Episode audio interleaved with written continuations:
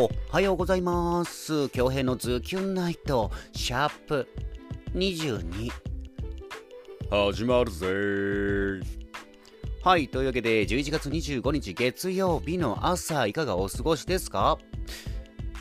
あっという間ですね、えー、1ヶ月後にはクリスマス。そして、えー、大晦日あってえ令和元年終了。そして令和2年に突入していきますよ。早くないですか？皆さんはいというわけでね、まあ、月曜日全国的にね、まあ、月曜日はですね、えー、憂鬱と言われてるんですけど皆さんどうです？憂鬱ですか？私はですね、うん、土曜日も日曜日も、うん、うん、月曜日みたいなもんです。ま、毎日月曜日みたいなもんです。まあ、憂鬱という意味ではないんですけども、まあ、お休みという概念、週明けという概念があまりないので、皆さんどうです？やっぱり月曜日は憂鬱ですか？はい。というわけで今日はですね、そんな憂鬱な、月曜日憂鬱に思っている方々に向けて書かれ書かれたんではなかろうかという作品をね、えー、お借りしましたよ。早速聞いていただきましょう。コロンさんの作品で「前へ」です。どうぞ。明日を求めて終わりのない旅をするのはきっと僕らが生きている証拠だから。現実に押しつぶされて倒れそうになってもきっと君は前を見て歩く。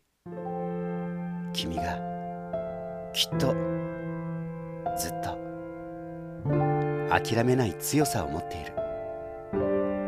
こぼれ落ちた涙も全部前を向く力に変えて僕らは走り続ける。みんなが言う未来って実際は多分真っ暗じゃなくて光が差して君が来るのを待ってる。このままで入れたらって思う瞬間まで遠い遠いはるかその先まで。君を待ってる。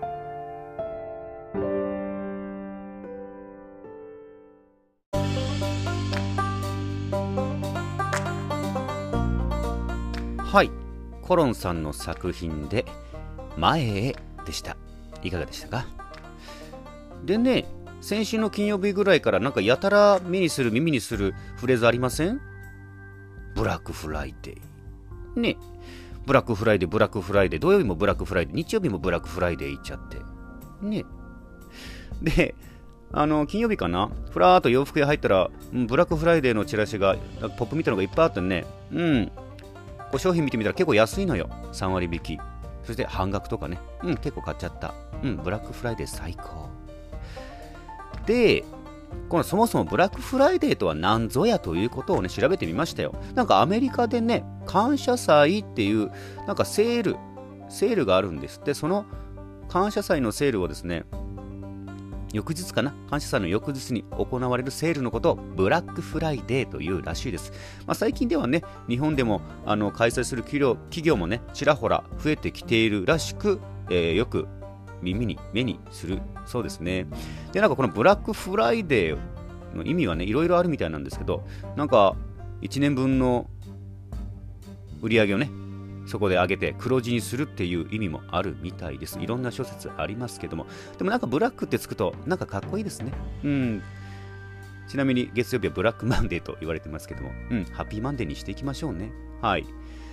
というわけで、私はこれからね、えー、まだ5時ですけども、ゆらゆらゆらとね、えー、よなよなと、えー、過ごしてね、お仕事行ってまいりたいと思いますよ。さあ、というわけで、京平のズキュンナイト、シャープ22、えー、本日もお届けすることができました。えー、皆さん、ご拝聴ありがとうございます。そしてね、あの、泡盛のね、情報の方もぜひね、えー、ゆらゆらと、えー、いただけたらなと思います。ゆらゆらって何なんでしょうね。